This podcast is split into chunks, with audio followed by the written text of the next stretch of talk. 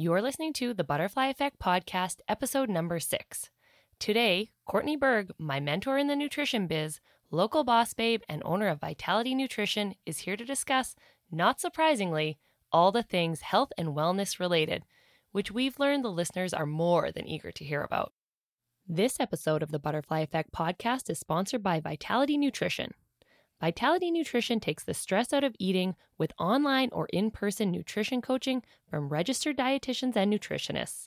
They don't prescribe cookie cutter diets or tell clients what they can and can't eat.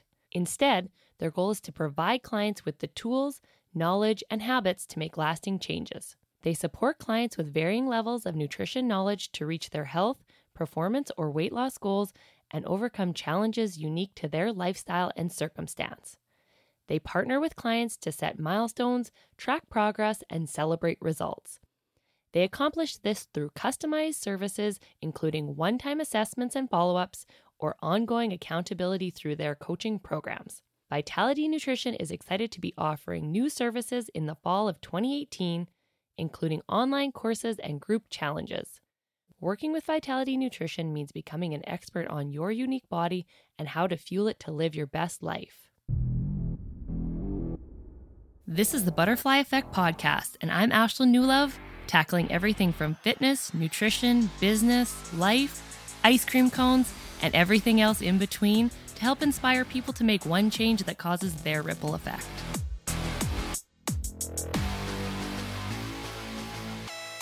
Welcome to episode number six.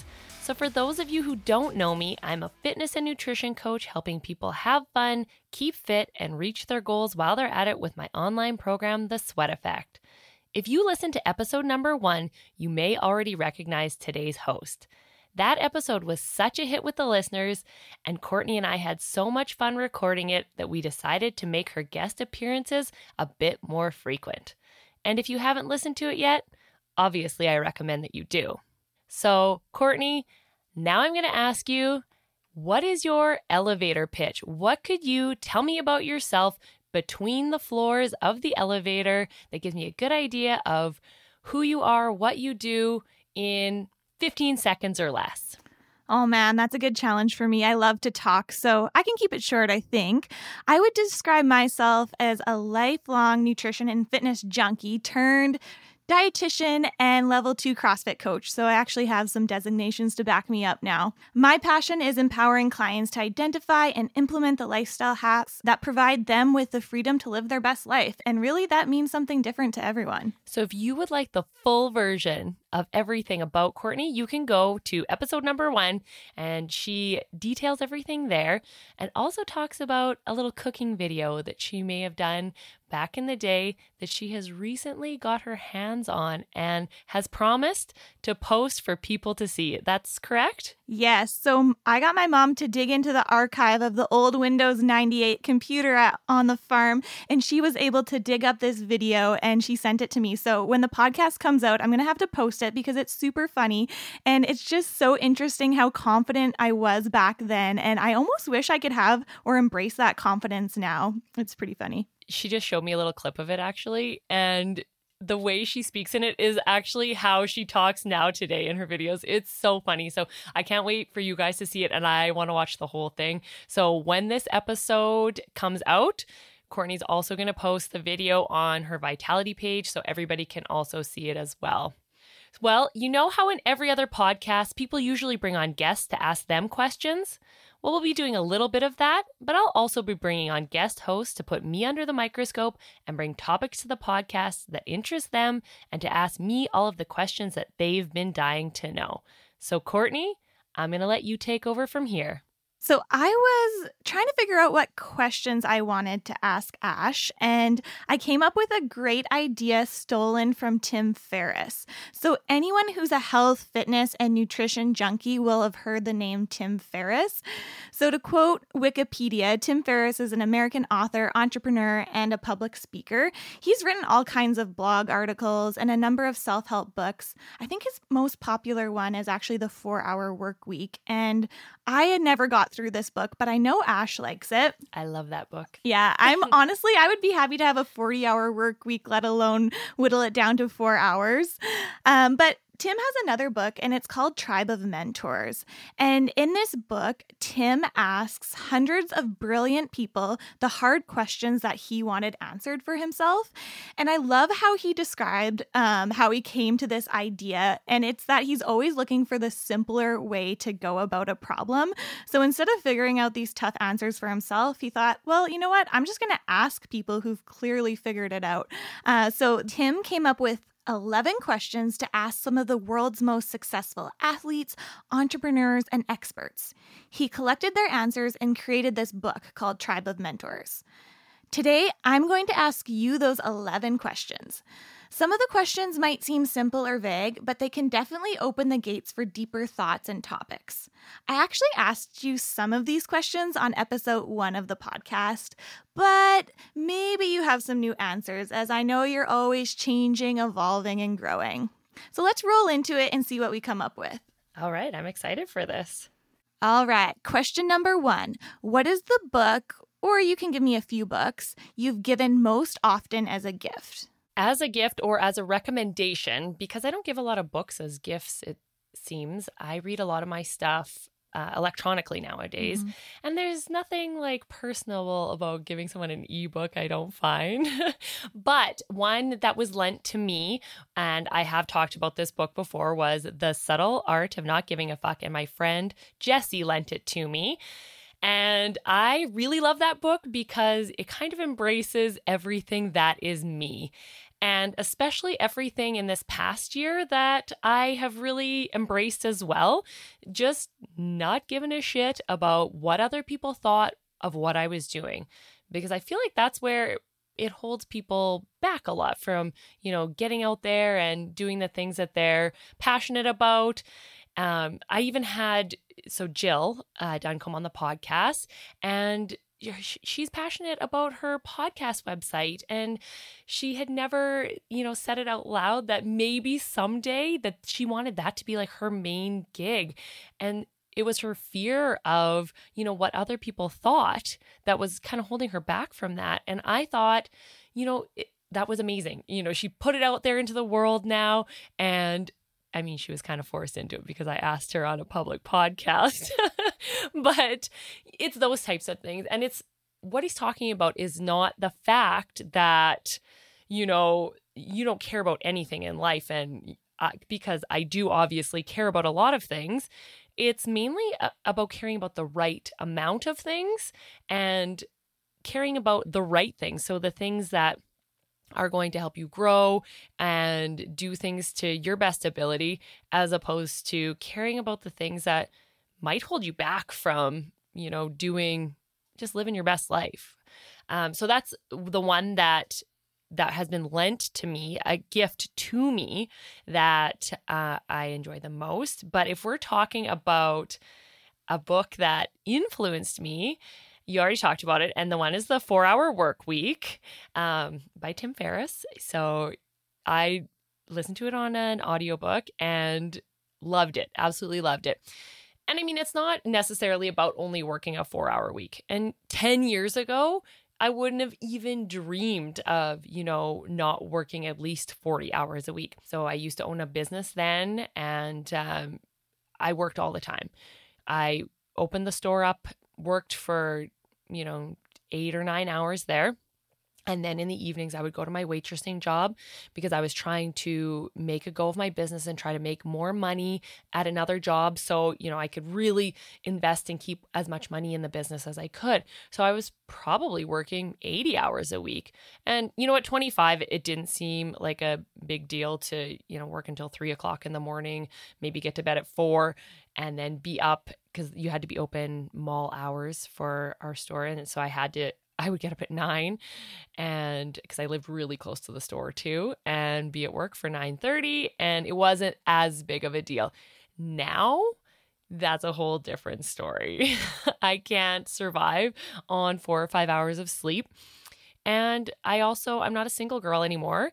I have to, you know, I spend my time with my family, being, you know, my husband and I think as business owners, that's where people have to find the balance. So if they can find the most efficient ways to run their business and cut back on some of the processes and then they can share that other time with their loved ones and that can be friends and stuff too then that was kind of more the basis of his book right being the most efficient version of yourself when you have to spread your time out into different things. So, while I don't think I'll ever get to a 4-hour work week because I'm the same way. I do love what I do. Um I I feel like I can also maybe automate things and still be doing as good of a job, just not eating up so much of my time. Totally. And then those are hours you can invest elsewhere in the business.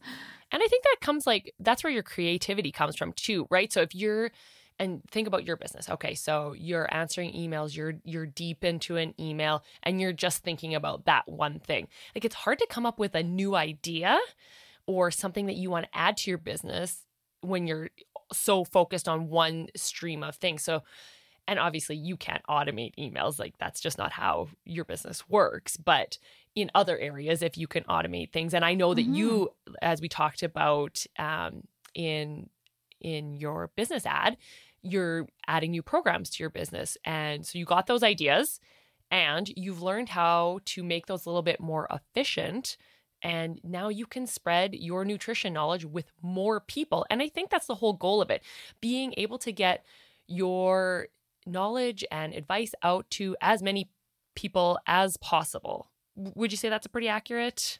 Description? Absolutely the more people that I can help just fills me with so much happiness. So that's kind of where the idea for this extra course and challenges came about. But like you said, I was so busy working in my business that I had no time to work on my business. So streamlining the way I did things gave me a few more hours in my week so I could start to develop these courses and challenges and programs. Yeah. And because of that, more people can change their lives so it might not be direct one on one Courtney time, but you're giving them all the tools that they'll need to make a significant impact on their life. So that's huge. And I have to say one more book because this one was probably the most influential was how to win friends and influence people and the title kind of is I don't know, people get the wrong idea about it, but it's not just about business or anything. It's about relationships with your friends and even with your spouse and things like that. And it's just how to communicate better with people. So, and I think in the world that we live in today with so much technology and things like that, that sometimes things get miscommunicated. And also, sometimes people just aren't listening. So, if you can really listen to someone, they appreciate it. And I try to you know, put that out into the world now. I listened to it and everything he said, and I don't know, have you ever have you read that one? I haven't. Oh, we're on opposites. So you've read Tribe of Mentors, and I haven't, and it is on the to-do list. Um, but these, yeah, the four-hour work week and how to win friends and influence people, they were also recommended to me by like businessy type people in the podcast that I listen to. And because I wanted it on an audiobook, I actually pulled up YouTube videos of people reading it and listened to it on my in my headphones when I was walking. So it wasn't even an audiobook, it was listening to it on YouTube. And talk about efficiency, getting that walk in and getting your audiobook in. You know what? How to Win Friends and Influence People is probably one of the top books that's recommended. And it's just the rebel nature in me that's like, oh, everyone's recommending it. I'm going to put it on the bottom of my reading list. So I need to bump that up to the top because. I, I will say one. that the voice in the YouTube video is very monotone so you got to be really into it but it's an older book like i don't even know what year that that was written i'm gonna say like 80s or 90s but i'm just guessing like it's been around for a while i want to say even older than that actually it's older than you ash even older than me but yes i know in your rebel so i will tell you courtney you shouldn't read How to Win Friends and Influence People. You'll hate it. That's perfect. I'm going to pick it up after this and start reading.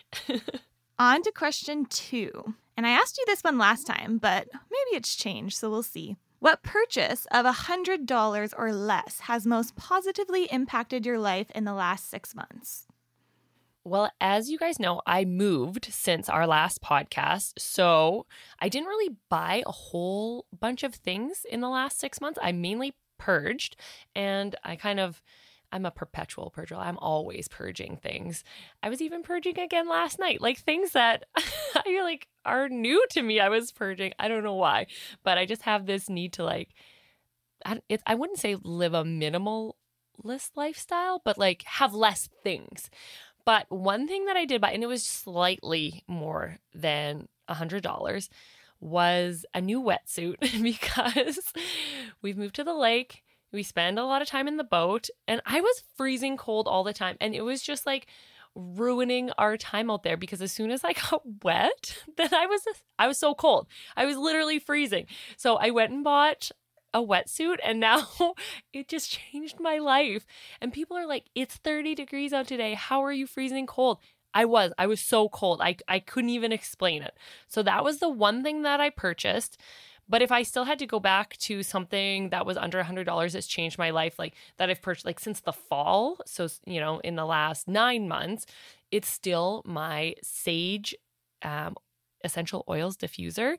I run it at night with like my special nighttime oils, and I notice such a difference in my sleep. And as you know, I'm a totally different human when I get a good sleep, which I know that pretty much everybody is for me, it is so apparent. Like, even a one hour difference, I definitely notice it.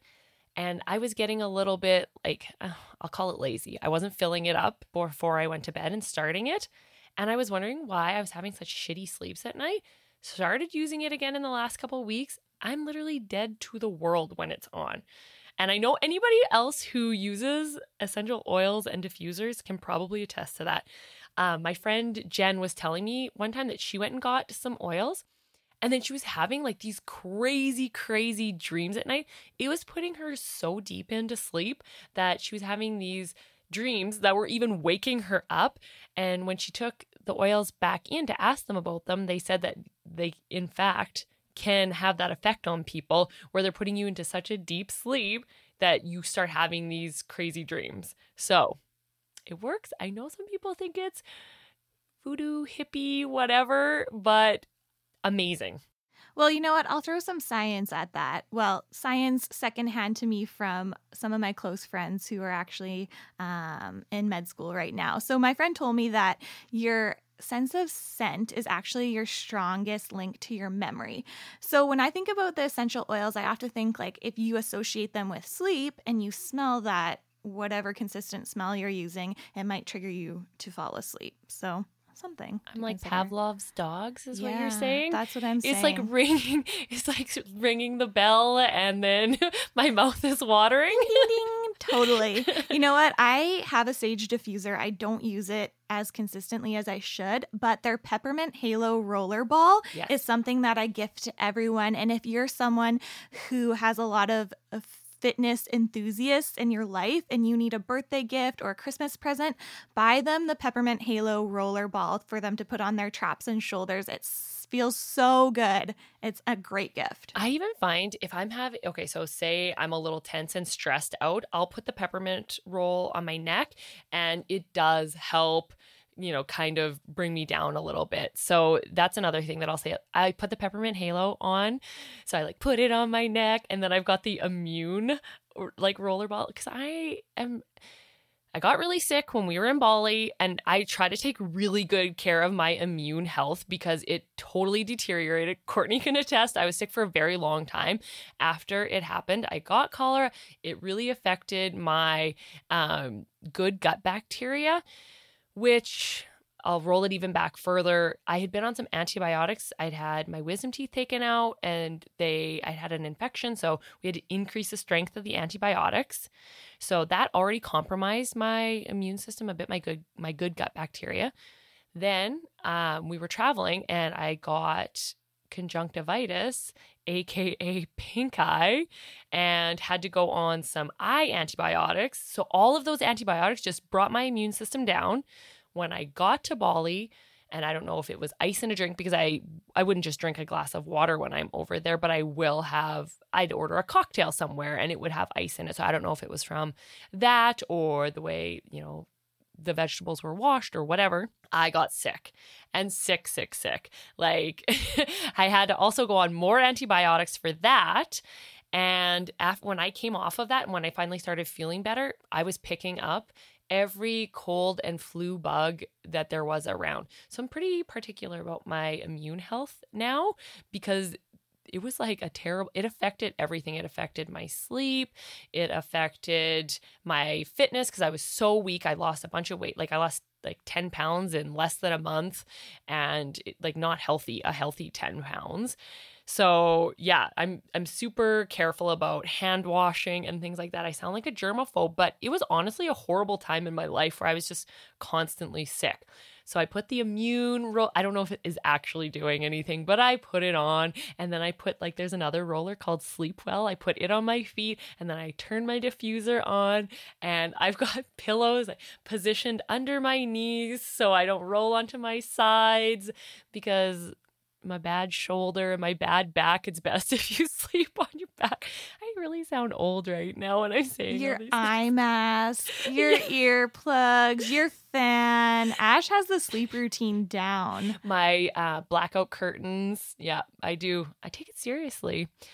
But if I were to say of one thing that I do want to purchase, I just haven't yet, there are these um, blue light emitting glasses that you can get. And if you spend a lot of time on your computer or devices, they say that they are supposed to save your eyes and also help you from squinting, which essentially saves you from getting wrinkles or help it it helps the process a bit. So that's on my list. So that might be my the next time you ask me this question, that might be my next thing. I'm going to try them out anyways. I haven't looked into them, but I would think that'd help with circadian rhythm and sleep as well if you're blocking out the blue light, especially before bed. Well, and you had tried an app too on your computer, hadn't you? It's called Flux. So it yeah, it dims the blue light on your screen and it'll kick in uh, if you're working on your computer late before bed. I always turn it off when I'm working because it's so annoying because it's harder to see. But the whole point of it is so that it's a little bit harder to see and blocking the blue light. So I don't know why I always exit it out. I have my phone set to that because you can set it on. I think it's night shift mode. So my phone does it, not my computer. And I don't know if actually dimming the screen helps anything. Probably doesn't turn down the blue light, it just dims the actual brightness. So I'm going to try that because I agree too. It's not like the way the amount we spend on our devices and and things like that now I is probably having some very poor effects on different things that we maybe aren't even certain of yet. So I think we should try just a little bit to prevent those things and I'll see. Who knows? I can't get any better sleep. honestly, my sleep is amazing and you're jealous. Maybe don't download the Flux app on your computer. You might not need it. But for those people who, you know, in an ideal world, you wouldn't be working on your computer late, but try telling an entrepreneur or someone who's really busy um, that they can't work on their computer when they need to get some stuff done. So if you're that person and shutting off screens just isn't an option for you, try the Flux app on your computer um, and it might help. I know I should have done that when you told me to get it. I just didn't do it yet. And I think it's a good thing. All right, question three. How has a failure or a apparent failure set you up for later success? Do you have a favorite failure? Well, one of my greatest fears in life was failure. And I've come a little bit more to terms with that, you know, in these last couple years, you know, as I've grown now into this person that I am today, which is a lot different than I was two years ago, even because I thought failure was embarrassing. But when I think about it now, it's more like, at least I tried. I'm doing, I'm putting myself out there. I'm doing more things that, you know, other people wouldn't even consider doing. But one thing that for years really bothered me was the unsuccess of our clothing store that we owned. Um, like if somebody even like mentioned the name or mentioned anything, I just cringed.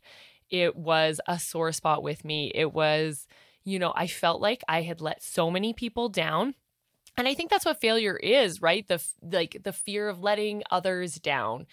And that goes not giving a shit about that's not what that means, right? I still hold value in people's opinion that are important to me. So if I'm to let those people down, that hurts me.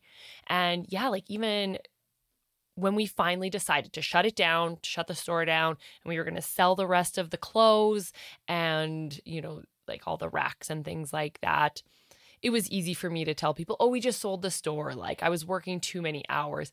When in all reality, it was a money pit.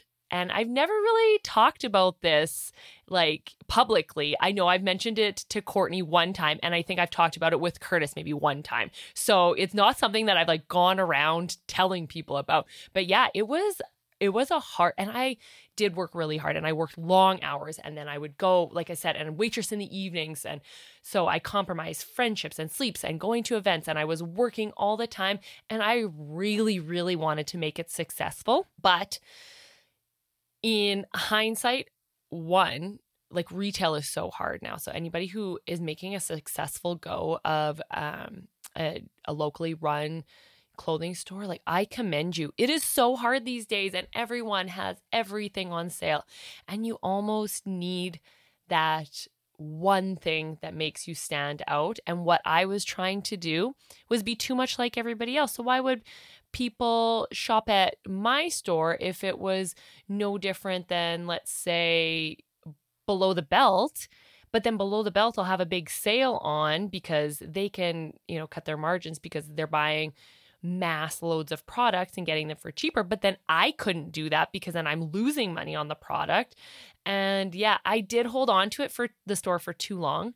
Um, we just, it was like maybe this next month, maybe this next month. And now I have learned some things from from that experience, also just being older, but it did help me to just know how to work. Just, you know, being the hardest worker out there. So that was something that it did. It kind of dulled my shine for a little bit. It, it kind of, I went and just worked a nine to five job after that, which I hated um, because I just have that that need in me to like be an entrepreneur and like be out there expanding my horizons and chasing my passion. But uh, for me, I just needed for a little bit, and I worked. I worked that job for like I don't know. It was over two years for sure. Every day the alarm clock went off, I'd wake up and think, "Can I call in sick for work today?" And when you look back on that, you're like, "Oh boy. And if you're doing that now, this is like the change in your life that you need to make. If you are waking up and thinking, I don't want to go to work today every day, you need to make a change. And I'm not saying you need to become an entrepreneur by any means, but you need to find a new job, you know? And it's that be it's scary making that change, but if you can do it, I 100% because I know you can I know you can relate to this because when do you ever wake up and think I do not want to work today. I feel so lucky that that hasn't happened to me. I love my business and I love vitality. So, very rarely, if ever, have I woken up with that feeling of dread like, I don't want to do this today. Can I make it through this day? Yeah. yeah. And like the things that you do are, you know, although similar, still different on a daily basis. So, that was just, but I just needed something to like bring me back to like a regular nine to five because I was working all those hours and I was just like, I guess I kind of wanted, I felt like I was taking back control of my life, that maybe I had given 100% to this business that let me down. So I needed that for a bit. And then after those two years, I was like, okay, I need to go back to doing my thing again, you know, trying to then there's nothing more that like you're you have worked super hard and you have got this service that people needed from you almost immediately. Like even before you were done school, people were like, I would like to hire you as my nutrition coach. Like I want to work with you. I want your knowledge. And they knew who you were because like in the CrossFit community, you you're an influencer. People know who you are and they're like, she obviously knows what she's doing. I want to take nutrition advice from her. So, but when I started mortgages, nobody knew who I was. So it was like, you better hustle and hustle in a different way than you hustle. You expand on your business every day and you know what your clients want and want to see from you, and you can be creative that way. Mine was like hustle to pay the bills. So it was hard but good because it relit that flame for me. Like, you better be up, getting your things done, putting those hours in, getting that business. So it was an interesting, like, few years transition between, you know, owning the store, having that come crashing down on me, and going to work nine to five for a while back into being ready to like kick my butt right back into gear again. So I guess that's where that kind of taught me, you know, how to be who I am today and how to work hard. It's crazy that you say you have a fear of failure because I always see you as so fearless, but I guess it makes sense coming from something that didn't work out. And it's kind of funny that I met you right in the middle of it, almost when you were in your recovery mode after that failure. You took like two years to recover your mindset before maybe you were brave enough to jump back in to being an entrepreneur. That's actually a really good way to word it. It, mm. it was my recovery. I was just like, I can't do this again. Like, and it was the, I guess, the fear of having another failure after that. So, also, my parents had supported me a lot, and how was I going to start another business with no money? And I obviously couldn't turn to them and ask them for more money to help me start another business when the last one was a failure. And I think that's the hardest part in this whole thing was that I felt like I let them down. And, you know, that was tough. Like, no one wants to be like, I feel like a failure to my parents. So, that you were right, that nine to five for me was my recovery. And, it was just uh, a little break from it, but it was also my realization that that's what I needed back in my life again. So, yeah, it set me up to be the person that I am today. You know what? And the listeners might not know this, but it was pretty vulnerable for you to open up about that right now because really we're pretty close friends and we've only chatted about it one other time that heart to heart that we had with Vicky in yeah. the basement of our Airbnb. And where were we? Portland? Yeah, Seattle? you guys were at regionals. Yeah. So I know that's a tough topic for you. And who wants to talk about their failures? But and now, yeah. like, I look at it differently. So, even if I had zero members with the sweat effect and I had decided, like, it wasn't, you know, going to make it or worth the time or whatever, I wouldn't be embarrassed now to be like, you know what, I gave it a shot because at least I gave it a shot. So that's, I guess, the difference between now and then. And I'm not letting anybody else down but myself here. So I, you know, I don't have a business partner or anything like that that I feel like I was letting down and, and, like where I said like I was letting my parents down. So this is what the difference is. So if I had to, you know, if it wasn't working out for me with the sweat effect and I had to walk away from it, so be it. You know, I wouldn't look, turn around and be embarrassed or look at it as a failure or anything. I'd be so thankful for all of the things that I've done and the things that I've learned in this journey. And it would set me up for success for my next business. And as Courtney knows, I'm always generating ideas. so stay tuned. So, if you could have a gigantic billboard anywhere with anything on it, what would it say and why? Okay, so this one has kind of come into my life just in the last couple months, but it would say, Don't let anyone dull your shine. And I hadn't heard that saying before, but a few episodes ago, Jess was the guest host, and it wasn't even on the episode, but I had picked her up and we drove over here together. And as she was leaving, we were just just in passing she meant she was talking about this person and she said you know they're the kind of person that dulls your sparkle.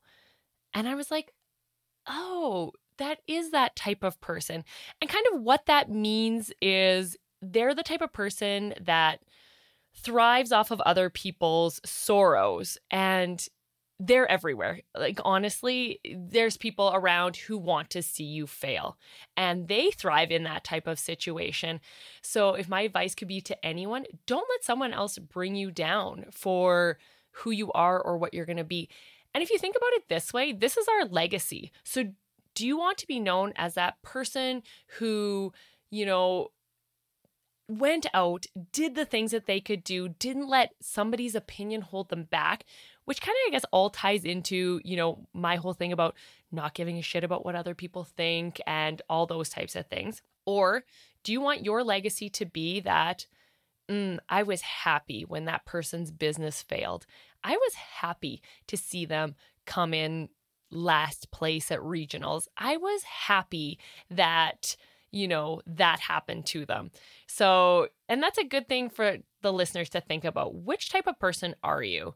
And are you happy with the legacy that you are leaving behind? So, if somebody were to speak about you after you've passed, what would they say about you? And are you certain that they would say the things that they that you want them to say about you? So, that is my billboard. Don't let anyone dull your shine, dull your sparkle. Do you based on what you want to do and not what other people think you should do, and leave a legacy that you would be proud of. I think we can all relate to having those jealous moments in our life, but I love the Lululemon quote on their bags. Jealousy works the opposite way you want it to. And I found like embracing more of that abundance mindset has been so helpful. It makes me feel better. It makes the people around me feel better. There's enough to go around. There's enough business to go around in the nutrition world. And if you can just support people with whatever they have going on, you feel so much better. And you know what? It comes full circle. The more you give, the more you get. And I think, too, like you said, okay, so there is jealousy. And I feel it too, but like not jealousy in like a. I think there's two kinds of jealousy. There is, oh my god, I'm so jealous that you're doing mm. that. But like if I'm gonna, I would do it too. If mm. you know, like that's me. Like I, my jealousy is I love to see that you're doing it. I wish I could do it. You go, girlfriend. And then there is, I'm jealous that you're, I don't know, doing well in CrossFit. I hope you break your leg. And those are two different forms of jealousy, right? Absolutely. And I am not the second. And I think like earlier in my life, I might have been that person more like, I'm jealous. I'm not going to say anything. Like, I'm just going to kind of sit here or whatever it might be. And now I'm much more inclined to be like, you get that muscle up, girl. Like, I want to get those too. And I know if I support you, you're going to support me. I actually always think of that at the gym. If I'm doing a workout and I'm passing some, or I'm not passing someone, I'm working out beside them, I try to say, good job, keep going because because I know when I need it, they'll think, Courtney told me, good job, keep going. And when I need that support, they're going to give it to me. So it comes full circle. And I know it's going to help me sometime in the future. That's an example I think about all the time. Oh, for sure. And if I look back, into my previous years of CrossFit. Okay, so we all know I'm not a runner. I'd still say it's probably the thing that I have to work the hardest at. And I was doing a running workout um, at the gym in North Battleford a few weeks ago, and this girl, she was in the pain cave on it. You know, she was not loving it, and it took me back to those moments. And I was just like, You've got this. Like, you're doing awesome. Even though I'm equally in the pain cave, even though maybe now I'm moving a little bit faster than I was those years ago, but to have somebody, you know, say that you can get through with this or you can do it for sure. And it's funny that you say that about muscle ups because that is the jealousy. Okay, you'll take two girls in the gym. Neither of them have muscle ups, but they're both working at it. One of them gets them, one of them doesn't. That other girl is genuinely not happy for the other one. And I see it a lot. They're genuinely like, oh, she got a muscle up and I didn't. Like it happens all the time. That's true. So for that girl not getting the muscle up, cheer her on and it's going to come full circle and you're going to capture that energy and get one too. That's it, my philosophy. That's true. Mm-hmm. That's that's so true. Put out into the world what you want to receive back. Do you want your legacy to be the girl that was jealous of the other girl that got the muscle up? Because guess what? In 5 years, it's not even going to matter. None of it, none of that matters, right? So why waste your energy on it now? Love it. What is one of the best or most worthwhile investments you've ever made? Could be time, money, energy, whatevs. Oh, well, okay. So investment wise with I guess a relationship was I'd met this really nice guy this one day and uh, he wasn't really he wasn't really feeling the vibe that I was putting out. He was maybe interested in another girl. You know, a gal might have just walked away from that situation and not decided to pursue it. But that gal is a national new love. Courtney's laughing because she's heard this story a million times before. I'd met Curtis one day um, when we were out boating.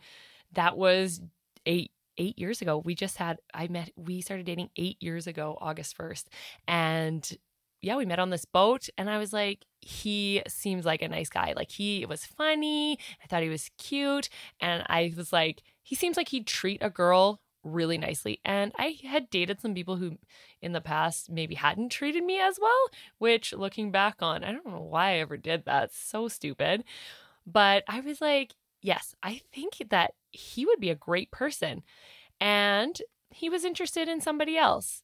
However, that didn't stop me because, as we all know, I am the type of person who gets shit done and I pursued that. So I invested my time into making Curtis see me for, you know, who I was. And I put that into, yeah, basing on the relationship that we have today. I took that time eight years ago and, yeah, made that happen. So that was, I would say, would be my most worthwhile investment of my time. That was a great investment. Curtis is an awesome guy. Courtney wasn't expecting that.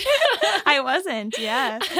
but if I had to say, like, now, what has been my best uh, investment? It'd be my website and the fact that I have this amazing website guy. His name is Jory Cooper. I I hate throwing it out there because I don't want him to ever get like too too busy that you know he doesn't have time for me. I'm totally just kidding because I want to see him flourish as well. But I'll give you an example. The other day, um, I went onto the website and he'd made a change and we'd talked about it. So it wasn't like he just went and changed something on the site that I didn't know about. I just ha- didn't realize he'd done it already. And I was like, wow, that looks amazing. So I text him and I was like, Jory, like your work looks so good right now. Like what you added to the website looks phenomenal. He's like, oh, you didn't see that? Like that was done like weeks ago. And I was like, I didn't. But to have the people in your life that just do something for you that you didn't even know that took place that was perfectly executed, you have to embrace those people because they, I don't want to say are few and far between, but when it comes to business stuff, and you can probably relate because you have some people that work for you as well, the ones that you know that you can just sit back and let do their thing, it's so comforting. Oh, it's amazing. I'm laughing because I we have some notes on the questions and I knew she was going to talk about Jory and his work on her website, but when you led into Curtis and said, "A while ago I met this guy." I'm like, "Wow, that's a weird lead into Jory Cooper the website guru, but let's roll with it." And then like, it changed I was to hoping Curtis. That he noticed me. Yeah. Jory Cooper's awesome though. I know Jory as well. Yes. So th- that would be, yeah, those are my two best investments right there. Curtis is going to be so embarrassed that I talked about him like that. Aw. I hope all his work friends are listening. okay, I like this question. What is an unusual habit or an absurd thing you love? oh my God. And I'm putting this out there because for many, many years I hid that I had this weird habit. I've only recently talked about it also with other people. I love to rub my fingernails on the strings of my hoodies, and it has to be specifically, you know, the white strings of the hoodies. Yep. And I'll also rub them on my face. And that comes from, and this actually comes back from when I was a baby. So my grandpa always wore collared shirts. And I guess whenever he would hold me, I would just like rub the corner of his collared shirts on my face. I don't even know if my mom listens to the podcast, but she can attest. I have this blanket. And I still have to this day. It's packed away because it's so frail and fragile now because I took just the one corner and always rubbed it on my face that it like wore through the material. so they're so weird, but I still do the um one it, it's very soothing to me. And two, sometimes I'll do it in a stressful situation. Curtis the other day sitting there and I'm on the other couch and we're just chatting. He's like, Really rubbing those strings today, are you? And I was like, Courtney laughs because I'm going to make her tell you guys what her weird habit is. I was hoping you wouldn't ask. you think Ashlyn's is weird. Mine is super weird. And I guess Curtis is the one who picks up on our weird habits because mm-hmm. I did not know that I did it until Curtis called me out on it. And what I do is it's similar to Ashlyn, but a little bit different. I take my hair and I put it underneath my nose. And I guess I smell it. I don't know. I I do it when my hair's soft and freshly washed, mostly. But I think, you know what? Reflecting on your answer, I think it goes back to being a baby as well, because I would rub my blanket underneath my nose when mm-hmm. I was mm-hmm. going to sleep and suck my thumb. Yeah. And I was a, I sucked my thumb too. I sucked it so bad, it was compromising. And it wasn't my thumb, it's my pointer finger. And it was flipped like, you know, the upside yeah. down in my mouth. So it was putting pressure on my teeth. And I did it so often, it was compromising and that's probably like why my teeth are just slightly crooked in the front. Um, they had to bribe me with a kitten to get, stop doing it. And that was the I was like five years old before I stopped sucking my finger and rubbing, same thing, rubbing my blanket on my face. I was definitely more than five when I stopped, and I remember there being a lot of incentives and bribes to get me to stop sucking my thumb. But my sister actually does it as well, yes. the hair thing. And so Curtis called us the Snifter Sisters.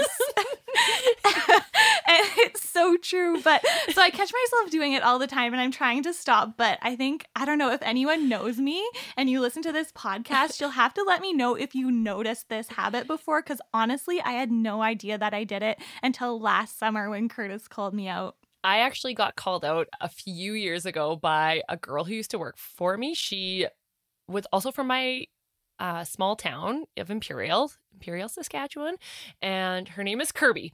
And I know Kirby and some of the people that know Kirby listening to it, and she was like, "Could you?" And if you know Kirby, like she is very cut and dry, but she's hilarious. She's like, "Could you please stop rubbing your hoodie strings?" And I was like, "Oh my god, that's so embarrassing." I'll even throw this out to even weirder. I've taken one of the strings out of my hoodie hidden it inside my pocket and rubbed it inside there. That's an addict right there. You know what? I think it comes down to a comfort thing though. It must be something like dating back to sniffing our blankets or rubbing our blankets against our face. I love how oh. weird that question just got. I know, crazy. I have a lot of unusual habits though, so yeah, I don't know. That was your best one though, and I, I, think I knew you were gonna say it, and I had to put it out there. You know what? I wouldn't have thought about that one had you not talked about rubbing the strings. but yeah, totally. That's probably my top weird one. All right. So, in the last five years, what new belief, behavior, or habit has most improved your life? I've talked about a little bit already, but just not caring what other people think of me. And not to the point where it's like, okay, you're upset with me. Like you're my friend and you're mad at me for something. It's not about me not caring that you're mad at me because you're important to me. So that that's not what I mean. It is the outside noise, the the background people, you know? Um and I talked about this before that when I first started the sweat effect, I was like nervous about making some of the posts on Instagram and Facebook because I was scared of people judging me.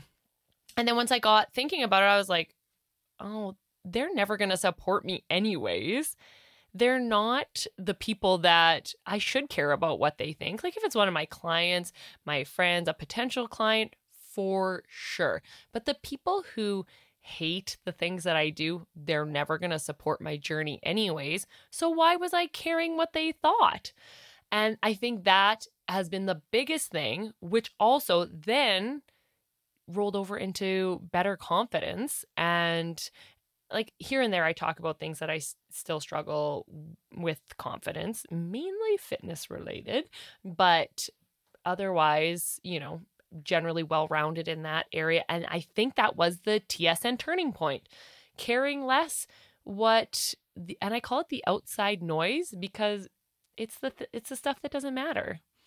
So yeah, I guess that would be it. That's great advice and something you know that I struggle with. I care so much about what everyone thinks. I care what the outside noise thinks, the inner circle. So that's something I have to learn and grow through.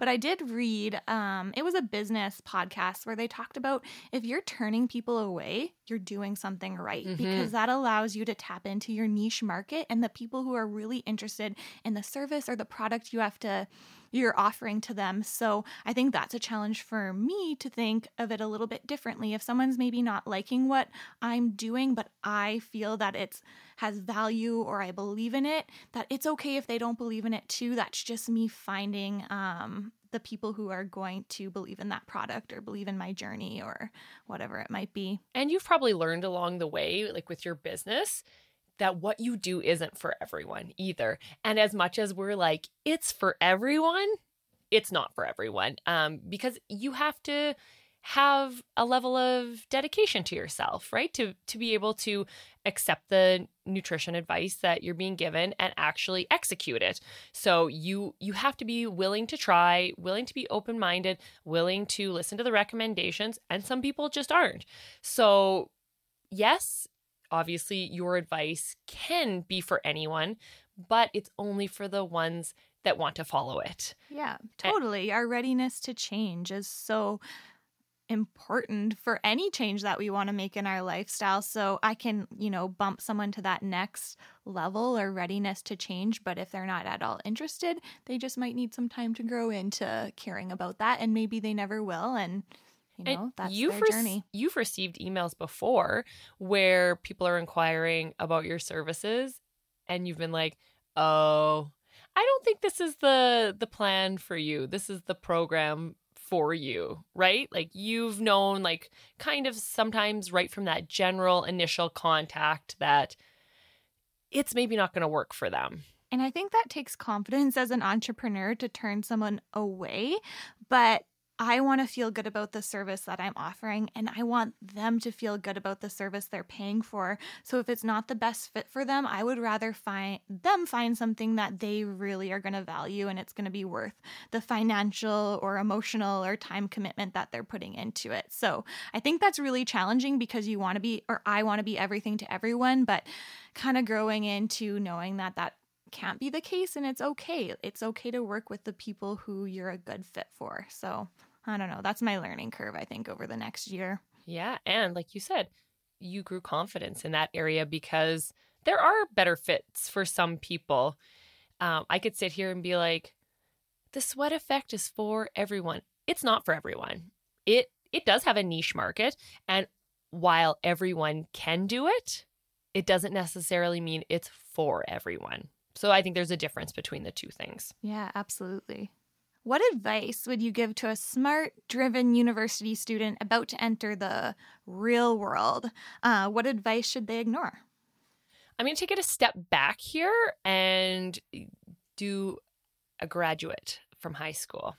Okay. My first advice to those people would make sure you know what you're doing. Like when I graduated from high school, I had no idea what all my options were. I just assumed I had to go to university. And I went to university and I got into arts and science with no direct plan and wasted that money. And now Curtis did the same thing. And we he has a younger brother who is going to do the same thing. And we were like, unless you know for certain that this is what you want to do, make sure that you know, this is what you want, or else all you're going to end up with is a student loan that you're paying off eight years later. Literally eight years later. It took me after, and it wasn't just one year of university because I was at SIAS for a couple of years and, you know, just, I don't know, chasing some sort of like, I don't even know what it was because it wasn't a dream.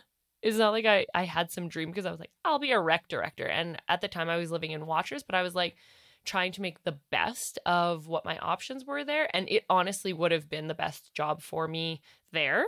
But so I went to school for it. And then my boyfriend and I broke up, who lived in Watrous at the time. And then I was like, oh, I'm never going back to live there again. So I don't want to be a rec director now. So that was why I went to to SIAS. Oh my gosh, you're an onion. I didn't even know the rec director thing. I know. I went and took rec and tourism management at SIAS, then transferred those credits and my credits from my first year of university back over into commerce took another year of university. So now I had about like two and a half years of credits, but that's when the store came up. So then I didn't actually end up finishing that degree. And now I'm so friggin' old. My first year university credits, they expire. So you even if I ever, ever, ever, ever decided I wanted to go back to university, I'd have to retake those classes anyways. Oh man. okay, I just want to say people are probably like that was rude. You called her an onion because I have all these weird little sayings I make. So I don't think people always know what it is to be an onion. Oh. An onion means you have lots of layers to you. So I'm not Mhm. just this rude gal calling you're an onion. That's what it means. Ash has lots of layers and I'm always learning something new about her. Yeah, and we always throw out the onion. Like I do have a weird amount of layers and like some of them fit together and then some of them are so off the wall that it's like I used to write for the newspaper. Wait, what? I know, totally.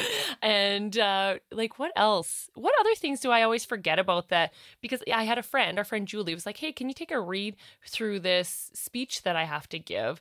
I was like, "Yeah, for sure." I was like, "I love writing. I used to write for the paper." And she was like, "What?" Like I used to be a figure skater and then I taught figure skating for like years and all those things. Yeah, I know. And like some of them don't, don't really like mesh together. I used to play the saxophone. yeah, that was a good one. I For years I played the saxophone. that makes me laugh. That's funny. so yeah, that my that's my advice for just knowing what you want to do so you don't end up making um, a financial and time commitment that you're not going to follow through with. If it's somebody coming out of university and into the real world, I guess don't rack up your credit card. That's a big one. It's you can't it's so hard to pay that off especially when you're just starting out in a job and things like that. I think when people are like I've graduated and now I have a job and let's be honest like some of the jobs aren't super well paying but they're like I need to buy a new car and I need to move into a bigger place and I need to go on a vacation. And it's all those things that are now adding up that are greater than the income that you're bringing in. It's like you can ease into it and not have that debt burden because now, six months after, you're like, this is awesome. And then six months later, your student loan payments start coming off and you're like, oh boy, that six or seven or eight hundred dollar a month payment is really taking a kick in the old budget. So I guess, yeah, Those are great answers. Honestly, I love your answer going into university because I feel like university is not how you figure out what you want to do. Mhm. Very generic classes the first couple years. So if you're looking for kind of what career you want to do, I don't know if a lot of people find that answer immediately. I was super lucky that I had a friend who kind of helped me. I should have known that I wanted to be a dietitian, but I didn't when I first went into university. And she was on her toes. Her name's Maddie. Hopefully, she's listening to this podcast. I know she listened to the first one, but she was like, Hey, I'm going to change around my courses to make sure I have my prereqs for pharmacy. That's a great idea. So I looked into it and oh, it's actually the College of Pharmacy and Nutrition. I'm super interested in nutrition. I'm going to change around my courses as well to make sure I get my prereqs in. So I saved myself an entire year just having this friend who helped guide me with my course selection. So I had what I needed to have to apply to the college and get in after a year. So I was lucky, but I definitely didn't have that figured out going into university. I know. And Mhm. then when I met you, you were like one of the first like people in nutrition that I'd met, and I'm like, that is so cool. I didn't know anything about that back in the day. It was like, do you do commerce, kin, or get like a sociology degree? And that was my extent of knowledge on university. Isn't that crazy? Or like you could be a doctor or something like that. But Like, why didn't I know? Like, I know it's my own fault. Also, there wasn't a lot of stuff on the internet. Like, you had to phone in and like register for your classes, like via phone and like sit on hold for a long time. So sometimes I was just like taking, picking classes just because it was the only thing I could get into. And oh, the things that I would change now. But you know what? Set myself up for it, it all plays a role in who we are today, right? It makes me appreciate things more. And now I give advice. And Curtis's brother went to university that year. And then he came out and he's like, I'm not going back. And we're like, oh, and he's like, I know, you guys told me not to. So, you know what? Even if we give that advice to people, they don't listen anyways. But at least I told them and I gave them my experiences on it. But it's so nice to have someone like you did that you could look to for advice. Yeah, I was really lucky to have that friend. She's an amazing friend. Also, I feel like people going to university, something I wish I knew when I was going to university is the value in meeting people and networking. It's who you know, honestly. So, when I was going to university, I probably didn't do the greatest job networking with people that I uh, had classes with, but I did do a great job of going to the gym. So that was a priority for me, one that I often felt very guilty about. Like, I should be studying. Oh, I shouldn't be prioritizing this hour at the gym. Turns out I made amazing connections and built an amazing network of su- friends who supported me through hard times in my life, but then also a network of people that helped me grow my business.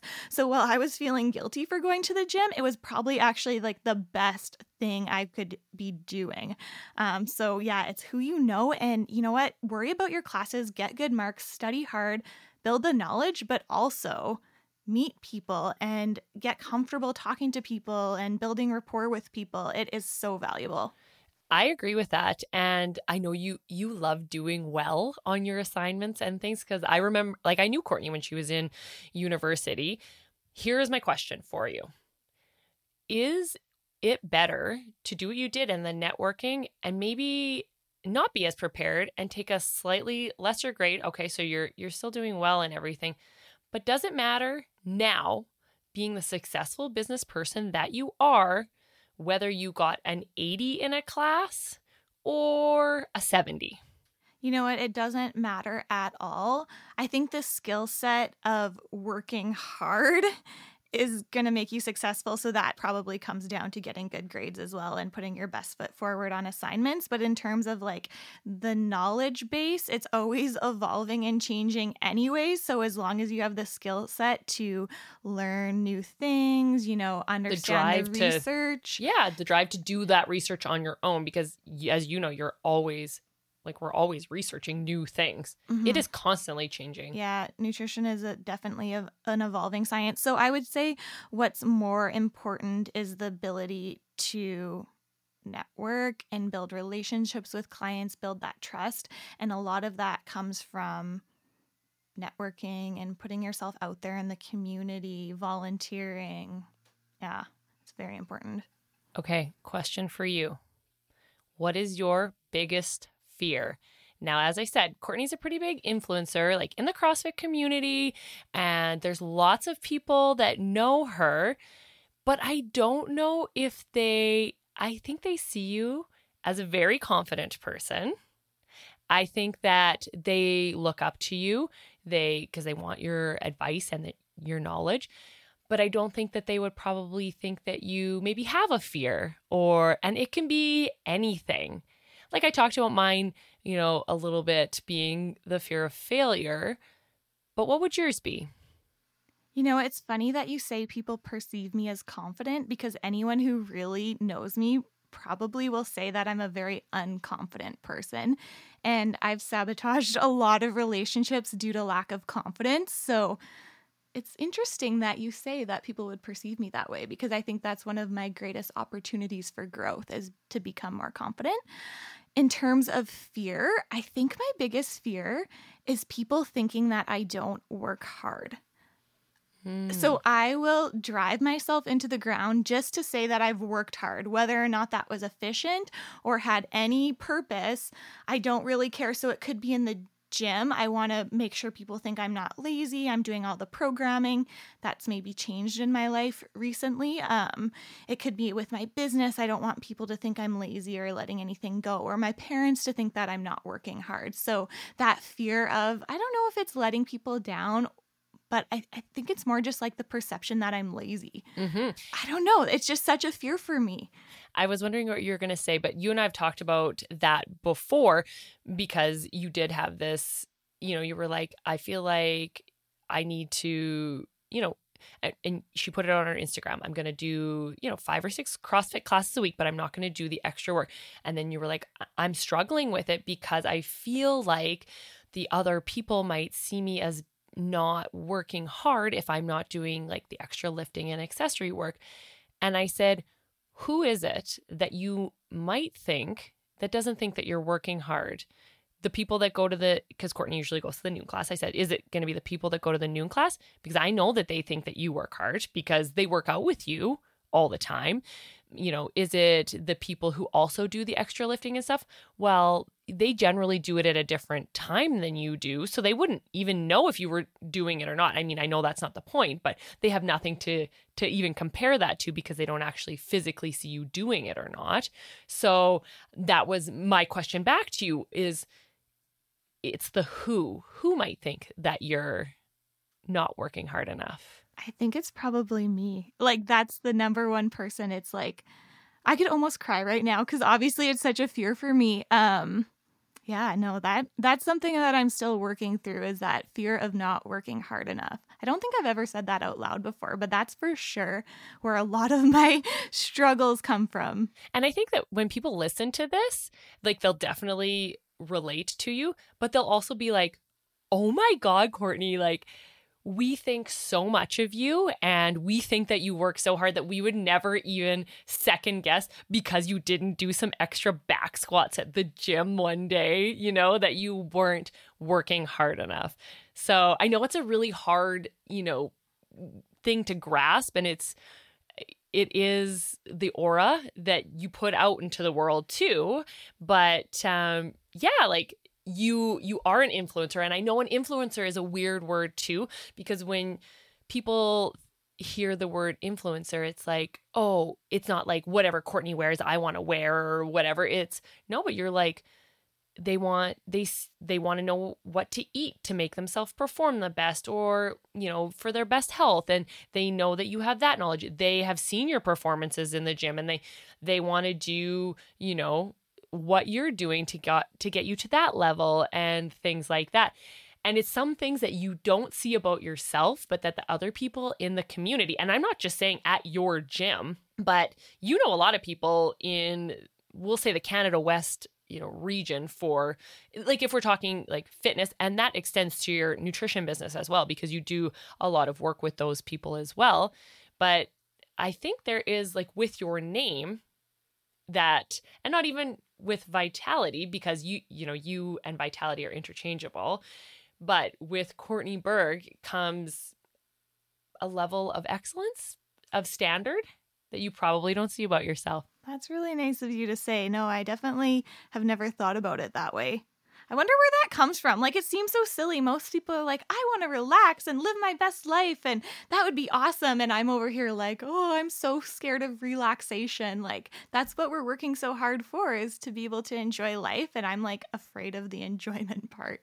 But I think in time that'll come too. Mm-hmm. So, you know, as you get older, then you'll be like, I worked hard when I was young and now I can enjoy this because I set myself up for this and I am going to enjoy this. And yeah, like it's that ability to look back and be like, I wasn't put on this earth to work and pay bills. I need some ex- like more experiences in my life and not that you don't have experiences and go and do things because you do like you just took an awesome trip to Denver and those types of things but it's you know thinking outside the box and outside of ourselves and realizing that there's more to life than you know what we're, and not just work related, because that scales into yes, we're helping people change their lives and their health and all that. But for you as a person, you're more than just your work. There's a lot of layers, a lot of little onion layers. Yeah, maybe I need to peel those off. I think, you know, for me, maybe work is the comfortable thing. Like it's the easy thing. I can hide behind my work. It's always going to be there for me. I enjoy it. I get fulfillment out of it. But to try to, like, you know, peel those layers off of the onion and find other ways that I feel fulfilled is another challenge for me to overcome. Thank you for answering that. I told her I was gonna had a couple questions for her, and uh, she was very unprepared for them, so that she was put right on the spot there. I feel like this is a therapy session. I'm like, I know so much about myself. I I have these fears. This is where I can grow. It's good. And that's, I mean, that's what the point of the podcast is, right? So hopefully somebody relates to something that we're saying, and that's where they make their change. And when I say, when people always he- hear the start of the podcast, that causes their ripple effect. The ripple effect is what gets you to the to the end result. It's that one change that you make, and it's that chipping away and doing these little changes that gets you to this and it's whether it's physical or emotional or whatever the change that you want to put out into the world Totally. In the last five years, what have you become better at saying no to? i am just better at saying no to things that i don't want to do and there are a lot of things yes i know that i have to do and, and don't want to do but i still do them because they're those things that you you have to do. But it's the things that maybe don't matter as much but you were just doing for the sake of someone else. And when you start always saying yes to things i feel like it it also affects like okay let's say it's an event someone has invited you to and you don't want to go but you don't want to say no because you think it's going to hurt the other person's feelings or whatever. So you go anyways. Well one when you get there you're not in the frame of mind that you're going to enjoy the event anyways and two you might end up leaving early which then upsets the person anyways so by going and thinking that you're doing something for the other person it might just be affecting them anyways. It would have been better if you just said no. So, yeah, you just you have to get more comfortable saying no to things. And it seems like a hard thing to do, and then like I said, there are some things that you have to do for other people that you might not want to do, but you have to do them still. Those aren't the things that I'm talking about, and you know what they are. It's helping a friend move, okay? We know that sucks. Courtney helped us move. We were like so grateful to have her and our other friends help us. It sucks, but you know what? She filled her bucket now. So then if she ever moves, she just calls on us and we have to do it too. So it's things like that. It's, you know, maybe your parents want you to do something and you don't want to do it or you don't have the time for it but you do it anyways because they're your parents or your spouse or your siblings or whatever. So there are those things. And then there are like the less menial things, you know, the parties, the going out for supper, the things like that, that you, and I'm not saying no, never go and stay at home all the time because that's not the point of this either. But you have to prioritize and figure out what things fit best for you and what are going to impede what you're doing. So that's, I guess, what I mean by that answer. Yeah, I actually love what you said about how if you go and you do it when maybe you didn't want to, how that actually can have more negative implications than, yeah. The person, it's like, I should have just said no in the first place. And then your friend's just like, I wish they would have just said no. Like, if you would have just said no, it would have. Now I'm upset that, you know, you maybe didn't put your best foot forward or you bailed early or, you know, you there were these expectations of the event that you did a half-assed job. Now that caused greater conflict between you and the person than just saying no in the first place. That's great advice. When you feel overwhelmed or unfocused, what do you do? This one is huge for me. I make a list. I have to write things down and check them off. And this gives me a good idea on how to prioritize things because for me, I have this reputation of being the type of gal who gets shit done. And when we say that, it's like, I need to get it done now. There is no tomorrow. And that kind of gets me into a little bit of trouble as well. It's actually a downfall sometimes because Curtis and I have got into an argument about it before. Like, and when, like, just a discussion, not like a fight or anything, but it's like, he's like, you're stressing yourself out about this when it is not the most important thing to do right now. But I feel so good when it's done. So it's like I get my high from that, Yeah. from like getting those things checked off the list, even though it might not be a priority for today. So if I write things down, I can take a look at it and then I can move things to different days. And the majority of the time when I'm overwhelming myself, it's because I've packed so many things into a day that weren't important for that day, anyways. So that separating, prioritizing, that helps. And we talked about this, you and I, just in conversation a couple weeks ago about writing things down before bed. Sometimes when I have a bad sleep, it's because my brain won't turn off and it's uh, things that are creeping up for my to do list or I don't know, an idea that I have. Honestly, and this is something that um, Steele and I used to talk about. Steele, who was my mentor in the mortgage biz, he would like, same thing, try to write it down before he went. And what did you call it? A brain dump? I call it a brain dump. Yeah, it really helps me with sleeping for sure. Just getting it out of my brain onto something tangible, pen to paper. Yeah. Yeah. Yeah. So that is that's the only thing that I can think of that really helps. And I get like tense, like rigid almost when it's like so many things and I'm like snappy with the dogs and things like that. So it's like I even like take it out on other people like that you know my my dogs i i yell at my dogs like what's the point of that I'm the same. Like the lists help me so much. Um, you know, just having it down somewhere, clicking it off. But recently I've felt very overwhelmed, not so much with like my micro like all the little things that I need to do, but just in the context of like this day. So there's this book called The 5 Minute Journal and it has like thing reflections on being grateful, but one of the things I really liked from it, it might have been they might have it a little bit differently, but what I pulled from it is writing down three things you need to do to make the day awesome. So, this is like a little bit bigger than the finer details of your to do list. So, every morning, if I can just write down three things that I need to accomplish to make my day awesome, it allows me to focus on the day, not get overwhelmed about the week or what's to come in the week. If I can just do these three things today, I know I'm going to feel like I had a good day. And that's really helped me with some of the anxiety that I have. Um, so, it could be like, I need to go for a 60 minute walk today.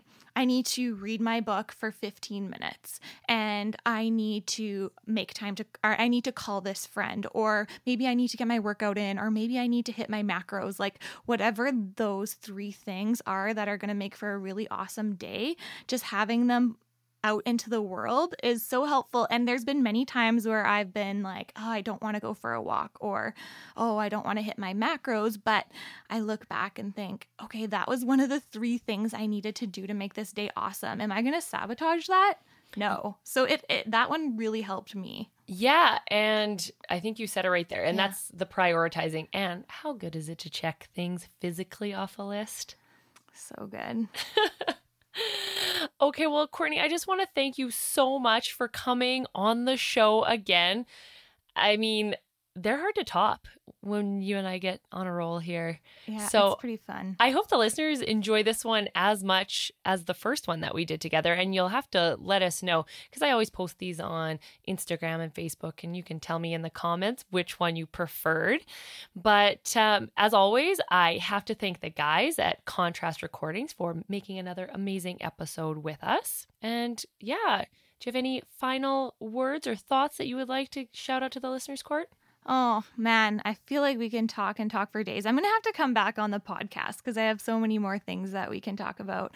But I think to like sum up our conversation with a Tim Ferriss quote, I I laugh because I used to hate quotes, but now I'm such a quote gal. Like I'm always searching for quotes or finding ones that speak to me. And I think one that sums up our conversation and it's great because it's by Tim and he wrote this Tribe of Mentors book. But his quote is Success can usually be measured by the number of uncomfortable conversations we are willing to have and the number of uncomfortable actions we are willing to take.